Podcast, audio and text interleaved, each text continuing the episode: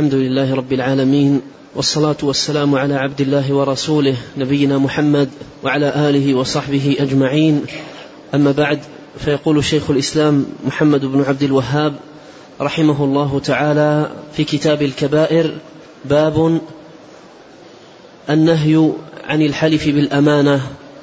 قال: عن بريدة رضي الله عنه مرفوعا: من حلف بالأمانة فليس منا. رواه أبو داود بسند صحيح. بسم الله الرحمن الرحيم، الحمد لله رب العالمين، وأشهد أن لا إله إلا الله وحده لا شريك له، وأشهد أن محمدا عبده ورسوله، صلى الله وسلم عليه وعلى آله وأصحابه أجمعين. أصبحنا وأصبح الملك لله، اللهم علمنا ما ينفعنا وانفعنا بما علمتنا وزدنا علما، وأصلح لنا شأننا كله ولا تكلنا إلى أنفسنا طرفة عين. اللهم إنا نسألك علما نافعا ورزقا طيبا وعملا متقبلا. أما بعد، قال المصنف الإمام شيخ الإسلام محمد بن عبد الوهاب رحمه الله تعالى: باب النهي عن الحلف بالأمانة. الأمانة هي شرع الله عز وجل ودينه: إن عرضنا الأمانة على السماوات والأرض والجبال فأبين أن يحملنها وأشفقن منها وحملها الإنسان. والأمانة بمفهومها العام تتناول الدين كله، وبمفهومها الخاص فهي رعاية الحقوق والعناية بها والوفاء. فإن من علامة أهل الإيمان الوفاء بالأمانة، ومن علامة المنافق أنه إذا اؤتمن خان. فالأمانة شرع الله جل وعلا وأمره سبحانه وتعالى، ولا يحلف إلا بأسماء الله تبارك وتعالى وصفاته، كما قال نبينا صلوات الله والسلام عليه: من كان حالفا فليحلف بالله. وقال عليه الصلاة والسلام: من حلف بغير الله فقد كفر أو أشرك.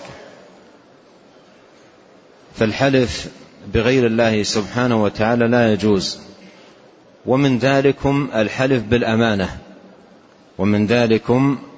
الحلف بالأمانة ولهذا جاء في هذا الحديث الذي رواه أبو داود من حديث بريدة رضي الله عنه أن النبي صلى الله عليه وسلم قال: من حلف بالأمانة فليس منا. ولا يقال ليس منا إلا فيما هو كبير، وهذا يدل على خطورة الحلف بالأمانة. وهكذا كل حلف بغير الله سبحانه وتعالى فإنه لا يجوز، بل شأنه كما قال النبي عليه الصلاة والسلام: فقد كفر أو أشرك. لا تحلفوا بآبائكم ولا أمهاتكم، من كان حالفا فليحلف بالله. فالحلف بغير الله تبارك وتعالى من الشرك، كمن يحلف بالكعبة أو بالنبي أو بالولي أو بالأولياء أو بالشرف أو الأمانة أو الآباء أو الأمهات أو غير ذلك، فهذا كله حرام، ليس للإنسان أن يحلف إلا بالله. من كان حالفا فليحلف بالله سبحانه وتعالى. نعم. قال رحمه الله تعالى: باب النهي عن الحلف بملة غير الإسلام. قال: عن أبي زيد رضي الله عنه قال: قال رسول الله صلى الله عليه وسلم: من حلف بملة غير الإسلام كاذبا متعمدا فهو كما قال. أخرجاه. قال رحمه الله تعالى: باب النهي عن الحلف بملة غير الإسلام. باب النهي عن الحلف بملة غير الإسلام. المراد بذلك التحذير مما يقع من بعض الناس عند التأكيد على أمر يثبته أو أمر ينفي وقوعه، يحلف على ملة غير الإسلام، كأن يقول والعياذ بالله: هو يهودي إن لم يكن هذا الأمر كذا، أو هو نصراني إن لم يكن هذا الأمر كذا، أو هو مجوسي إن لم يكن هذا الأمر كذا. وهذا خطير جدا، وهو إنما ينشأ من رقة الدين وضعف الدراية والمعرفة بمقام الإسلام العلي الرفيع العظيم. وفي مثل هذا الحلف استهانة، ولهذا سيأتي أنه إذا رجع عن ذلك فلن يرجع إلى الإسلام سالما. إذا رجع عن ذلك لن يرجع إلى الإسلام سالما، لأن هذا لا ينشأ إلا عن استهانة ورقة بمقام دين الله سبحانه وتعالى الذي خلقه الله سبحانه وتعالى لأجله وأوجده لتحقيقه، ولا يرضى دينا سواه، كما قال جل وعلا: ومن يبتغي غير الإسلام دينا فلن يقبل منه وهو في الآخرة من الخاسرين. وكما قال جل وعلا: إن الدين عند الله الإسلام. فمن يقول عند حلفه هو يهودي إن لم يكن الأمر كذا، أو هو نصراني إن لم يكن الأمر كذا، هذا لا يكون إلا من ضعف مقام هذا الدين عنده وضعف منزلة الإسلام عنده، وإلا لم يقل مثل هذا الكلام. وإذا كان كاذبا فيما قال فهذا أشد وأشد وأعظم وأنكى. إذا كان كاذبا فيما يقول ويعلم أنه كاذب ثم يقول هو على اليهودية أو هو على النصرانية أو غير ذلك وهو كاذب، فهذا من أعظم ما يكون، ولا يكون إلا من شخص ضعف مقام الدين عنده. وجاء في هذا وعيد في بعض الأحاديث، ساق شيئا منها المصنف رحمه الله تعالى، منها حديث أبي زيد الأنصاري رضي الله عنه قال: قال رسول الله صلى الله عليه وسلم: من حلف بملة غير الإسلام. من حلف بملة غير الإسلام، هذا يتناول كل ملة، يتناول كل ملة، لأن هذا من صيغ العموم. ملة جاءت نكرة في سياق الشرط فتفيد العموم، أي ملة كانت غير ملة الإسلام. فمن حلف بملة غير الإسلام كاذبا متعمدا، كاذبا فيما قال متعمدا في هذا الحلف بملة غير ملة الإسلام، فهو كما قال أي الأمر يكون في حقه كما قال. وهذا من نصوص الوعيد، يعني إن قالوا والعياذ بالله هو يهودي إن لم يكن الأمر كذا وكذا ويقول ذلك كاذبا، فالأمر كما قال، الأمر كما قال أي هو يهودي. وهذا فيه الوعيد الشديد والتحذير من مثل هذه المقالة التي يخشى على دين المرء من أن يذهب وأن يزول بمثل هذه الاستهانة والاستخفاف بمقام الدين، أن يحلف بمثل هذا الحلف. نعم. قال رحمه الله تعالى: وعن بريدة رضي الله عنه قال: قال رسول الله صلى الله عليه وسلم: من حلف فقال أنا بريء من الإسلام فإن كان كاذبا فهو كما قال، وإن كان صادقا فلن يرجع إلى الإسلام سالما. رواه أبو داود. قال: وعن بريدة رضي الله عنه قال قال رسول الله صلى الله عليه وسلم: من حلف فقال أنا بريء من الإسلام أنا بريء من الإسلام، ثم يذكر أمرا إن لم يكن كذا كذا وكذا مثلا، فإن كان كاذبا فهو كما قال، أي كما قال في براءته من الإسلام، وإن كان صادقا فلن يرجع إلى الإسلام سالما. لماذا؟ حتى الآن وإن كان صادق فيما قال لن يرجع سالما. لماذا؟ لأن هذه الكلمة إنما نشأت عن استخفاف بأمر الإسلام وبمقامه العظيم ومنزلته العلية. ومن حلف هذا النوع من الحلف الآثم الباطل على أن يفعل شيئا وتركه، أو أن يترك شيئا ففعله، حلف بهذا الحلف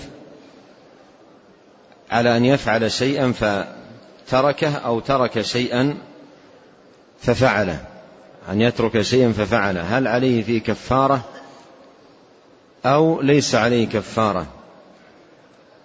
هذا فيه خلاف عند أهل العلم، وقد جاء في فتاوى اللجنة الدائمة للإفتاء قولهم: وإذا فعل ما حلف على تركه أو ترك ما حلف على فعله فعليه كفارة يمين مع التوبة إلى الله وعدم العود إلى مثل هذه اليمين، وعدم العود إلى مثل هذه اليمين، ولا يكفر بذلك، وتكفيه التوبة والعمل الصالح، لقول الله سبحانه: وإني لغفار لمن تاب وآمن وعمل صالحا ثم اهتدى.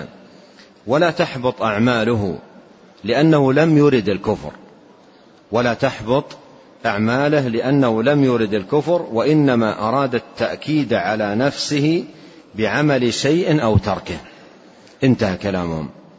وإنما أراد التأكيد على نفسه بعمل شيء أو تركه، يعني عندما قال هو كذا هو لم يقصد حقيقة الكفر وأنه من أهل تلك الديانة، وإنما أراد في هذا المقام الضيق الذي احتاج فيه إلى اليمين أن يؤكد هذا الأمر وأن يبالغ في تأكيده، فقال ما قال، لا أنه يقصد أصالة أنه من أهل تلك الديانة. ولهذا قالوا إنه لا يكفر لأنه، ولا تحبط أعماله لأنه لم يرد الكفر، وإنما أراد التأكيد على نفسه بعمل شيء أو تركه. نعم. قال رحمه الله تعالى: باب ما جاء في الغيبة. وقول الله تعالى: ولا يغتب بعضكم بعضا، الآية. قال رحمه الله تعالى: باب ما جاء في الغيبة، أي من الوعيد. والغيبة من كبائر الذنوب، وهي ذكرك أخاك بما يكره، أي بما يكره أن تذكره به. فكل ما يعلم المرء أن أخاه يكره أن يذكره به فلا يحل له أن يتحدث به في غيبته، فإذا تحدث به في غيبته فهي غيبة. والغيبة من كبائر الإثم، وقد جاء النهي عنها في كتاب الله سبحانه وتعالى في سورة الحجرات.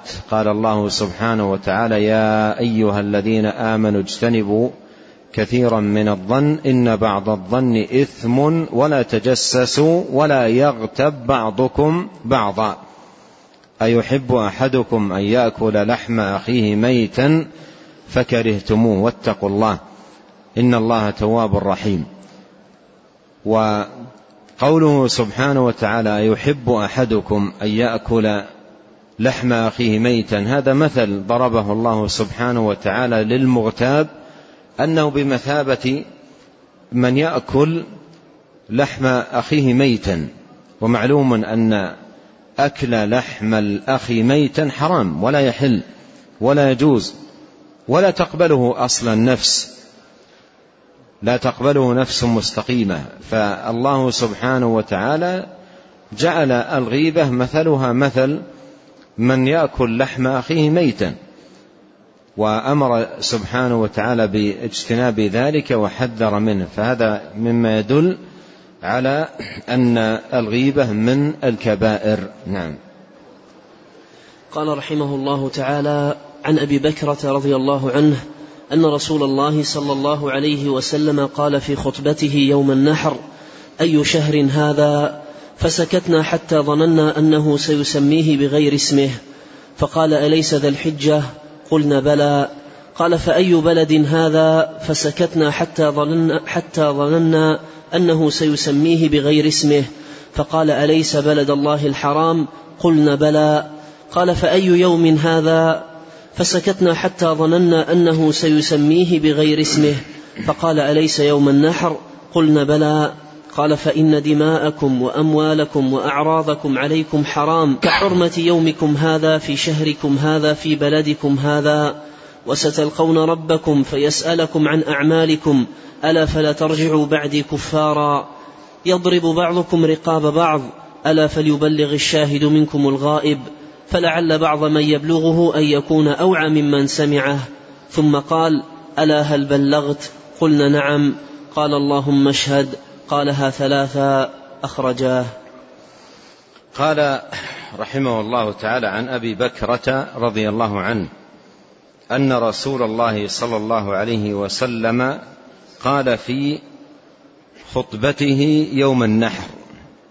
هذا فيه أن النبي عليه الصلاة والسلام خطب الناس يوم النحر، وجاء في حديث جابر أنه خطبهم أيضا قبل ذلك في يوم عرفة، وجاء أيضا أنه خطب في أوسط أيام التشريق وجاء أيضا أنه خطب ووعظ الناس في مسجد الخيف، وقال في خطبته تلك: نضر الله امرأ سمع مقالتي فوعاها، إلى آخر الحديث. الشاهد أنه جاء عن النبي صلى الله عليه وسلم عدد من الخطب العظيمة، ومن يتأمل تلك الخطب يجد أنها أتت على مجامع الدين وأصول الإيمان، قواعد الإسلام، والنهي عن الكبائر والمحرمات والآثام، والتحذير من الجاهلية وإبطالها بكل أصنافها وجعلها تحت القدمين، والدعوة إلى التحلي بآداب الشريعة وأخلاقها العظيمة الفاضلة. هذا كله اشتملت عليه خطب النبي عليه الصلاة والسلام، ولا غرو أن تكون مشتملة على ذلك كله، لأنها خطبة مودع ووصية مودع، وكان عليه الصلاة والسلام قد قال للناس في أثناء كلامه في حجة الوداع: لعلي لا ألقاكم بعد عامي هذا. فوصية المودع فيها من الاستقصاء ما ليس في غيرها، وفيها من جمع معاني البيان والوعظ والنصح والتحذير، فوصية المودع لها شأن عظيم. فوصايا النبي عليه الصلاة والسلام وخطبه التي كانت في حجة الوداع جمعت هذا كله، جمعت الوصية بالإيمان الذي هو أساس الدين، والوصية بالكتاب والسنة والعناية بهما، والوصية بأصول الإيمان وقواعد الدين، الوصية بفرائض الإسلام من صلاة وصيام: اعبدوا ربكم وصلوا خمسكم وصوموا شهركم وأدوا زكاة مالكم وأطيعوا ذا أمركم تدخلوا جنة ربكم. قال هذا في حجة الوداع، تحذير من الكبائر، ولا سيما أكبر الكبائر، مما قاله في حجة الوداع على إنما هن أربع: لا تشركوا بالله شيئا، ولا تقتلوا النفس التي حرم الله إلا بالحق، ولا تزنوا، ولا تسرقوا.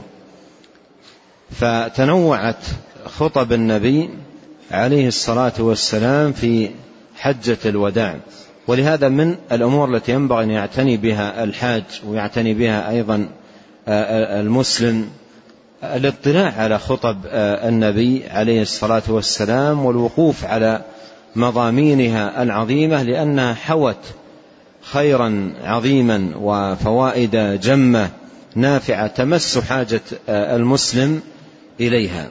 وهذه واحدة من خطبه عليه الصلاة والسلام في حجة الوداع، يرويها أبو بكرة رضي الله عنه أن رسول الله صلى الله عليه وسلم قال في خطبته يوم النحر: أي شهر هذا؟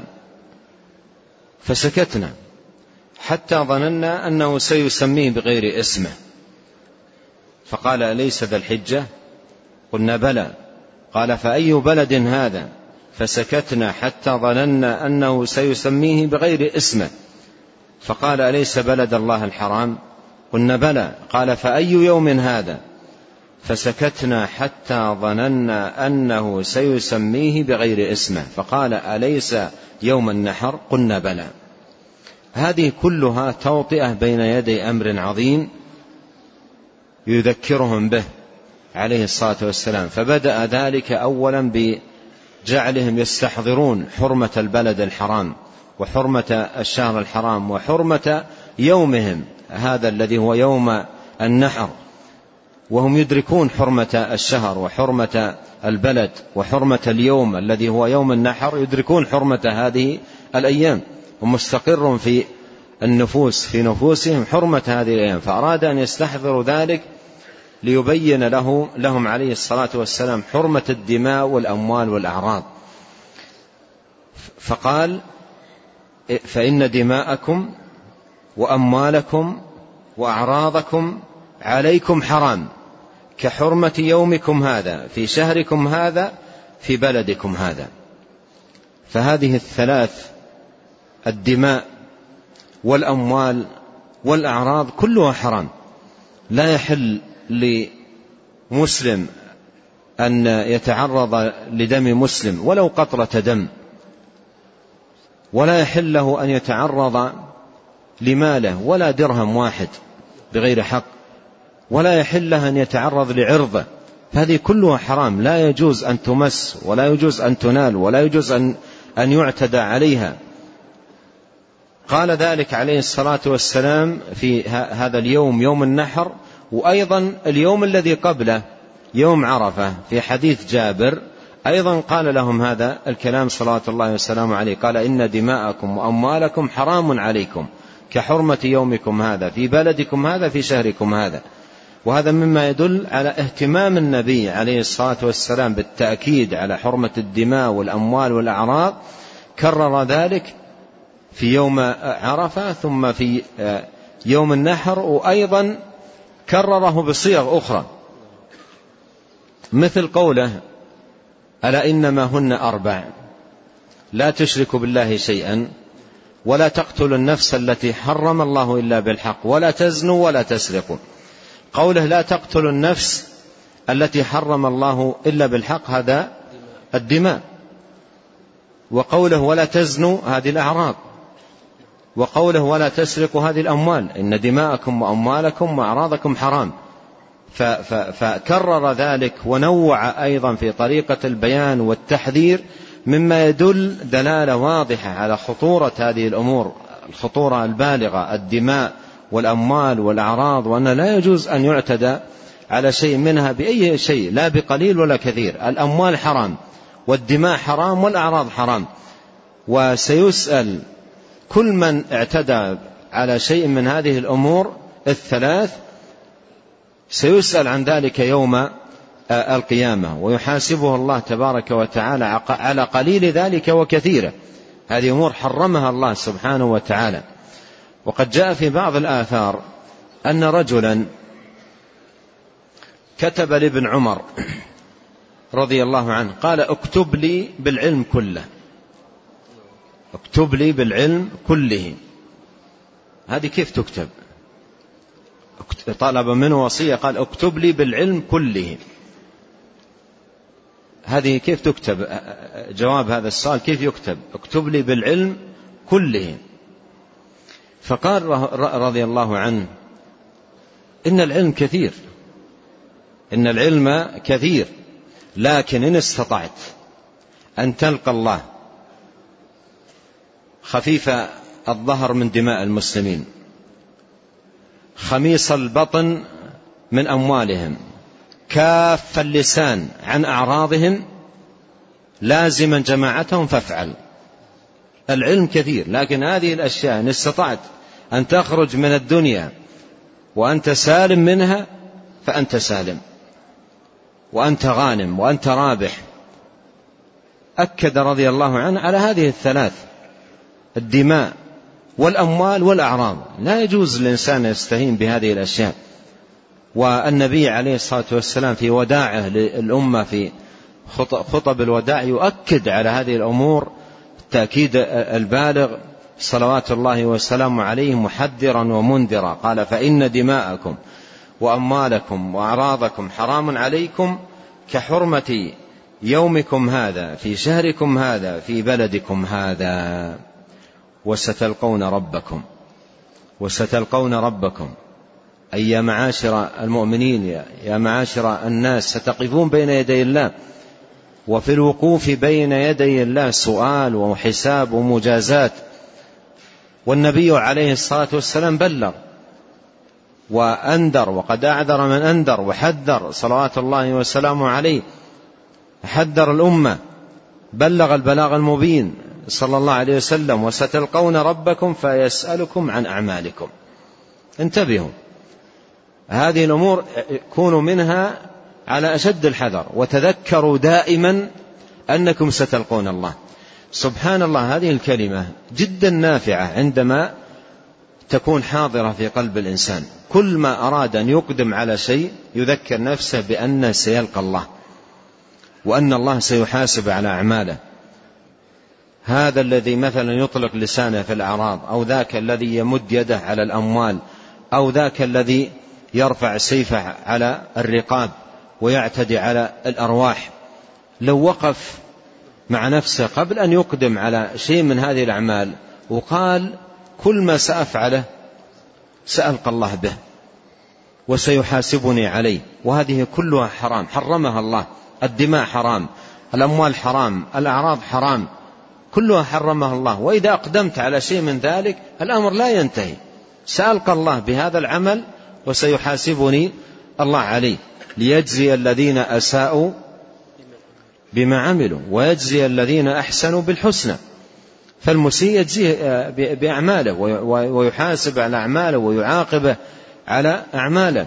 فإذا لقي الإنسان ربه وهو يحمل من المظالم والتعديات والجنايات، فإنه يكون أوبق نفسه وأهلك نفسه بهذه الأعمال. ولهذا قوله: وستلقون ربكم فيسألكم عن أعمالكم. أي انتبهوا، كل من تحدده نفسه أن يقدم على شيء من هذه الأمور في الدماء أو الأموال أو الأعراض، يتذكر أن سيلقى الله، وأن هذه ستدخل في عمله الذي يحاسبه الله عليه يوم يقف بين يدي الله سبحانه وتعالى. قال: ألا، وهي أداة تنبيه وتحذير، ألا فلا ترجعوا بعدي كفارا يضرب بعضكم رقاب بعض.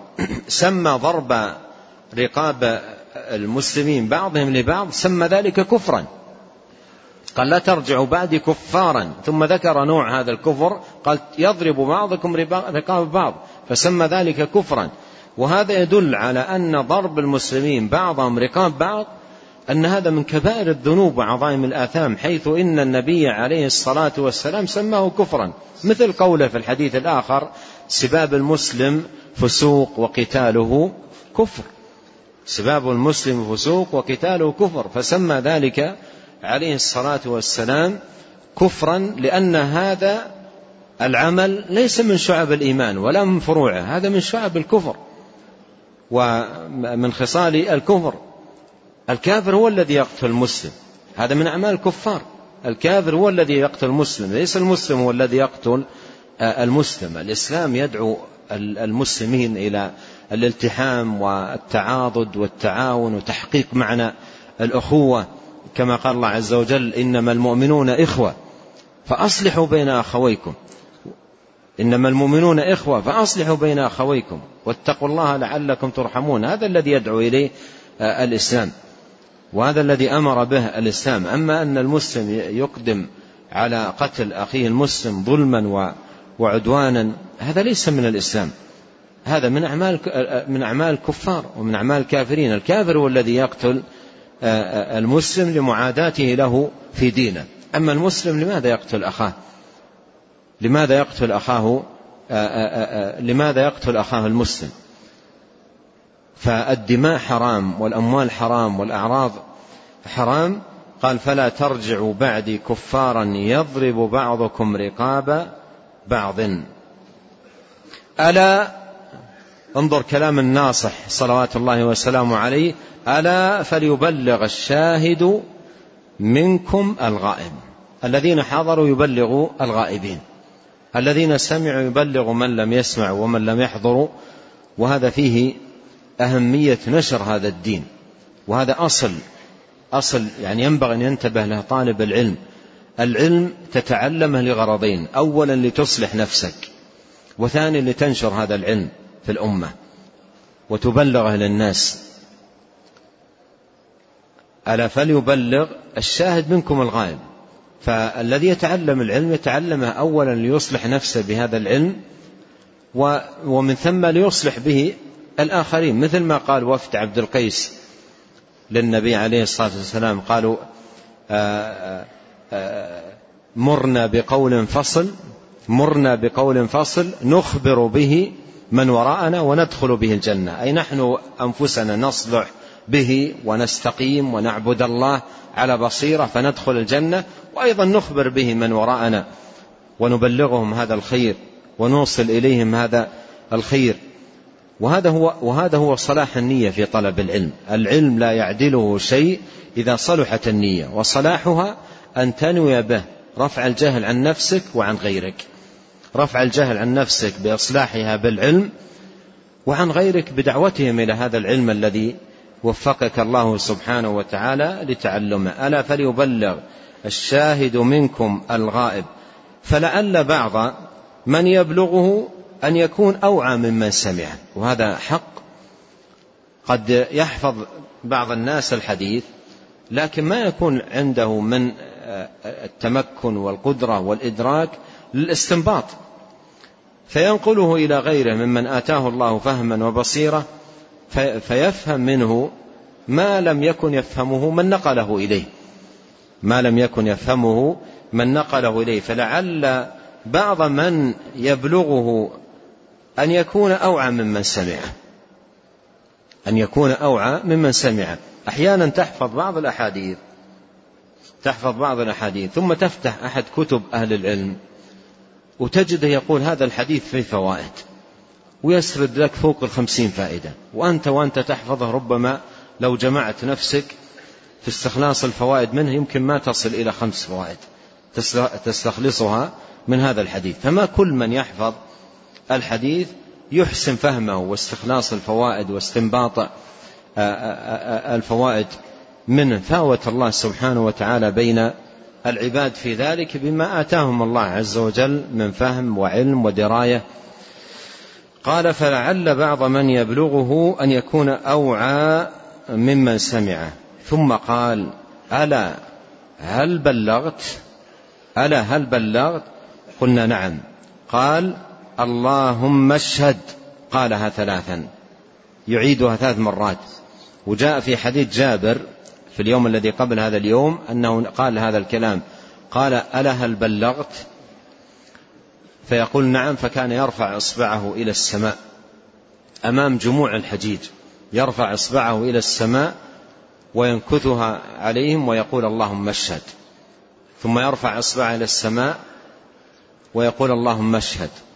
وهذا إشارة إلى الله عز وجل بالعلو، وأنه علي جل وعلا، مستوى على عرشه، بائن من خلقه، استواء يليق بجلاله وكماله وعظمته جل في علاه. هذا إيمان بعلو الله العلي المتعال جل وعلا. فالشاهد أن هذه موعظة عظيمة وبليغة حذر فيها صلوات الله والسلام عليه تحذيرا بليغا من الدماء، الاعتداء على الدماء والأموال والأعراض، وبين حرمة هذا وأنه لا يجوز الاعتداء عليها لا في قليل ولا كثير. نعم. والشاهد من الحديث للترجمة قوله وأعراضكم، قوله وأعراضكم، لأن الغيبة فيها انتهاك للأعراض، لأن الغيبة فيها انتهاك للأعراض. ولهذا أيضا جاء في بعض خطب النبي عليه الصلاة والسلام في حجة الوداع أو في بعض مواعظ في حجة الوداع أن كان سئل عن التقديم والتأخير فكان يقول لا حرج لا حرج، ثم قال في أثناء ذلك عليه الصلاة والسلام لا حرج إلا من اقترض مسلما فهذا الذي حرج وهلك، فهذا الذي حرج وهلك، يعني من اقترض عرض الأخ المسلم بأن نال من عرضه واعتدى على عرضه، قال فهذا الذي حرج وهلك، فهذا الذي حرج وهلك، أي أن هذا فيه الحرج وفيه الإثم وفيه هلاك الإنسان. قال ذلك عليه الصلاة والسلام محذرا من التعدي على الأعراض بغيبة أو غير ذلك. نعم. قال رحمه الله تعالى ولهما عن ابن عمرو رضي الله عنهما مرفوعا أن رسول الله صلى الله عليه وسلم قال المسلم من سلم المسلمون من لسانه ويده والمهاجر من هجر ما نهى الله عنه. قال ولهما عن ابن عمرو أي عبد الله بن عمرو بن العاص رضي الله عنهما أن رسول الله صلى الله عليه وسلم قال المسلم من سلم المسلمون من لسانه ويده والمهاجر من هجر ما نهى الله عنه. قوله المسلم أي كامل الإسلام، المسلم كامل الإسلام من سلم المسلمون من لسانه ويده، وهذا يدل على أن من لم يسلم المسلمون من لسانه ويده فإسلامه ناقص، لأن المسلم الكامل الذي كمل إسلامه يسلم المسلمون من لسانه ويده، فإذا وجد اعتداء من مسلم على أخيه باللسان أو باليد فهذا من أمارات نقص الإسلام، لأن الإسلام الكامل يمنع ويكف المرء من الاعتداء على الآخرين لا باللسان ولا باليد، فإذا وجد اعتداء باللسان أو باليد فهذا من نقص الإسلام. قال المسلم من سلم المسلمون من لسانه ويده، المسلم من سلم المسلمون من لسانه ويده. والمهاجر من هجر ما نهى الله عنه أي هجر الخطايا والذنوب، وهذا أعظم ما يكون في الهجرة، هجرة الذنوب ومجانبتها وابتعاد عن أهلها والابتعاد عن وسائل المفضية إليها ومجاهدة النفس على البعد عنها. قال والمهاجر من هجر ما نهى الله عنه.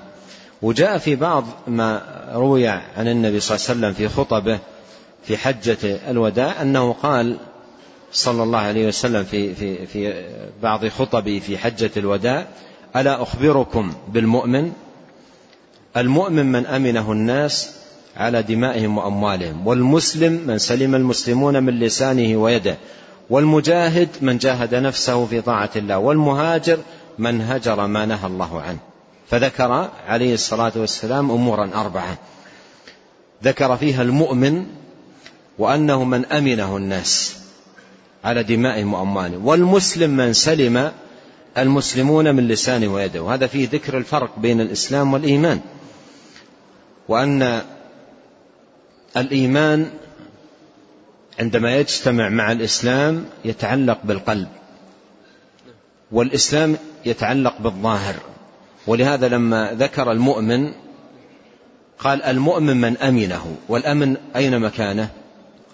الأمن مكانه القلب، الأمن وضدها الخوف مكانها القلب. قال أمنه الناس على دمائهم وأموالهم. ولما عرف المسلم قال المسلم من سلم المسلمون من لسانه ويده. اللسان واليد هذا عمل ظاهر، فعرف الإسلام بالعمل الظاهر وعرف الإيمان بالعمل الباطن الذي هو في القلب. فالإيمان والإسلام إذا اجتمع، الإسلام ما يتعلق بالقلب فالإيمان ما يتعلق بالقلب والإسلام ما يتعلق بالظاهر. ولهذا قال المؤمن من أمنه الناس. أيهما أرفع شخصان، أحدهم أمنه الناس وآخر سلم من لسانه ويده. أيهما أرفع، الأول أو الثاني؟ بلا ريب الأول، يعني أن يصل إلى رتبة أن القلوب تطمئن إليه وتأمن من جهته، بخلاف الذي يسلم المسلمون من لسانه ويده.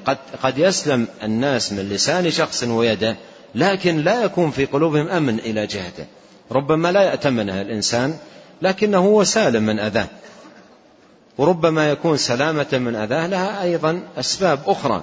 لكن أن يصل الإنسان إلى درجة أن النفوس تأمن وتطمئن من جهته، من أمنه الناس على دمائهم وأموالهم، فهذه لا شك أنها رتبة علية جدا في الدين. وهذا يبين لنا الفرق بين الإيمان والإسلام، وأن رتبة الإيمان أعلى.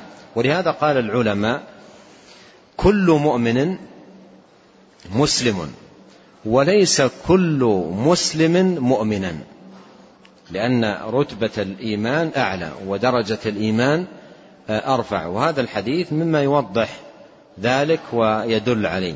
ثم ذكر المجاهد والمهاجر، ذكر الجهاد والهجرة. فالعبد يحتاج حاجة ماسة دائمة مستمرة إلى جهاد وهجرة. جهاد للنفس لتفعل الطاعات، لأن النفس لا تقبل على الطاعة إلا بالمجاهدة، مثل ما قال الله سبحانه وتعالى والذين جاهدوا فينا لنهدينهم سبلنا وإن الله لمع المحسنين. فالعبادة والطاعة تحتاج من العبد إلى مجاهدة، وترك الذنوب يحتاج من العبد إلى هجرة للذنوب، يهاجر الذنوب، يبتعد عنها، يرحل بنفسه عنها، ولا يجالس أهلها، ولا يأتي الوسائل والأسباب التي تفضي إليها. فأمر الله عز وجل بالطاعات ونهى عن المعاصي، وهي تحتاج من العبد إلى ماذا؟ إلى مجاهدة وإلى هجرة. انظروا أو تأملوا هذا. قلت أن النبي صلى الله عليه وسلم قال في حجة الوداع: ألا أنبئكم بالمؤمن ثم المسلم ثم المهاجر ثم المجاهد. هذا قال في حجة الوداع. ذكرت قبل قليل أن مما قال في حجة الوداع: اعبدوا ربكم، صلوا خمسكم، صوموا شهركم، أدوا زكاة أموالكم. هذه أعمال. ومما قال في حجة الوداع: ألا إنما هن أربع: لا تشركوا بالله شيئا، ولا تسرقوا، ولا تقتلوا النفس التي حرم الله إلا بالحق، ولا تزنوا ولا تسرقوا. وهذه نواهي. وهذه الأعمال وهذه النواهي تحتاج من العبد، الأعمال تحتاج من العبد إلى مجاهدة، والنواهي تحتاج إلى هجرة وبعد عنها. ولهذا من كمال نصحه في حجة الوداع في مواعظه قال: المجاهد من جاهد نفسه في طاعة الله، والمهاجر من هجر الخطايا والذنوب. أي انتبه يا من دعيت إلى هذه الأوامر أن فعلك لها لابد من مجاهدة، ويا من نهيت عن هذه النواهي تركك لها لابد فيه من هجرة. وهذا من كمال وعظيم نصح نبينا الكريم صلوات الله وسلامه وبركاته عليه.